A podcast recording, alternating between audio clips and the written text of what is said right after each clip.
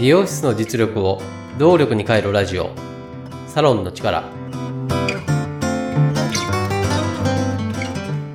経営業務パートナー中尾康人です。この番組はサロンが本来の力を出し切れない問題を解決するため、業界のこれからを先読みし、もともと備えているサロンの持ち味を見直し強みに変える未来志向の意見交換番組です。人材採用という言葉はサロン側からの表現です。人材側から表現するとサロン選びになるのでしょうか。お客様が行くサロンを決めるような言葉遣いなんですが、人材側からすると実際お客様の感覚に近いのかもしれません。今回のテーマは人材採用のその先。お客様に近い感覚で人材側は働くサロンを選んでいると先ほど触れました。この感覚が採用する側のサロンとは違うので、その先の景色の見え方が変わるんだと感じてます。具体的に進めましょう。まずは採用するサロン側からの景色の見え方です。人材を採用するということは、現状の売り上げを維持または拡大することが大きな目的です。そのため、採用というプロセスに時間とお金をかけます。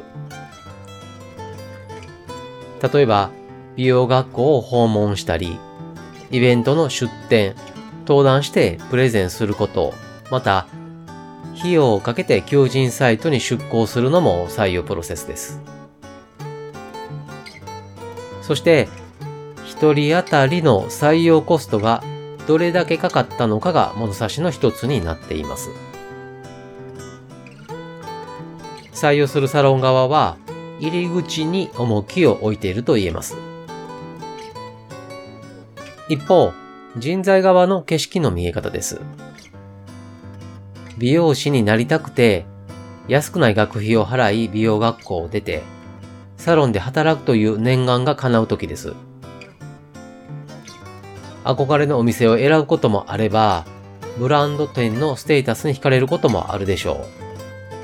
また、人間関係の良さや条件で選ぶこともあるでしょう。細かい基準は各々にありますが、これらの先には共通してあることを感じませんか？お店を辞めることをすでに考えているように思います。定年退職まで勤めるという前提ではなくて、それまでに辞めるものという感覚を感じます。このことから人材側は出口に重きを置いていると言えます。ポイントは見ている景色の違いです。サロン側は採用という入り口を見ています。人材側は辞めた後という出口を見ています。立場が違うので当然なんですが、このギャップが離職原因であるのも事実です。離職原因が見えれば打ち手はありそうです。サロンの持ち味を強みに変えるために人材は必要不可欠です。その人材に対するスタンスを変える潮目が来ているのではないでしょうか。経営業務パートナーとしてサロンの持ち味を出すお手伝いをしています。無料相談も受け付けています。詳しくはホームページをご覧いただきたいですし、また無料相談の受付もホームページ内のお問い合わせからいつでも可能です。ホームページの ユーアールエル は番組また各話のエピソード説明文の中に記載しています。そして番組へのメッセージも受け付けています。メッセージは ライン 公式アカウントからお願いいたします。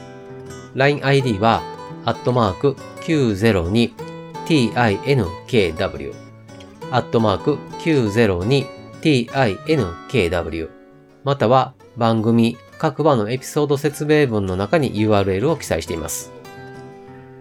サロンの力で配信している同じ内容を文章でも読みたいという方にはノートで公開しています。ノートの ユーアールエル も番組またはエピソード説明文の中に記載しています。それでは今回もサロンの力、最後までお聞きいただきありがとうございました。経営業務パートナー中尾康人でした。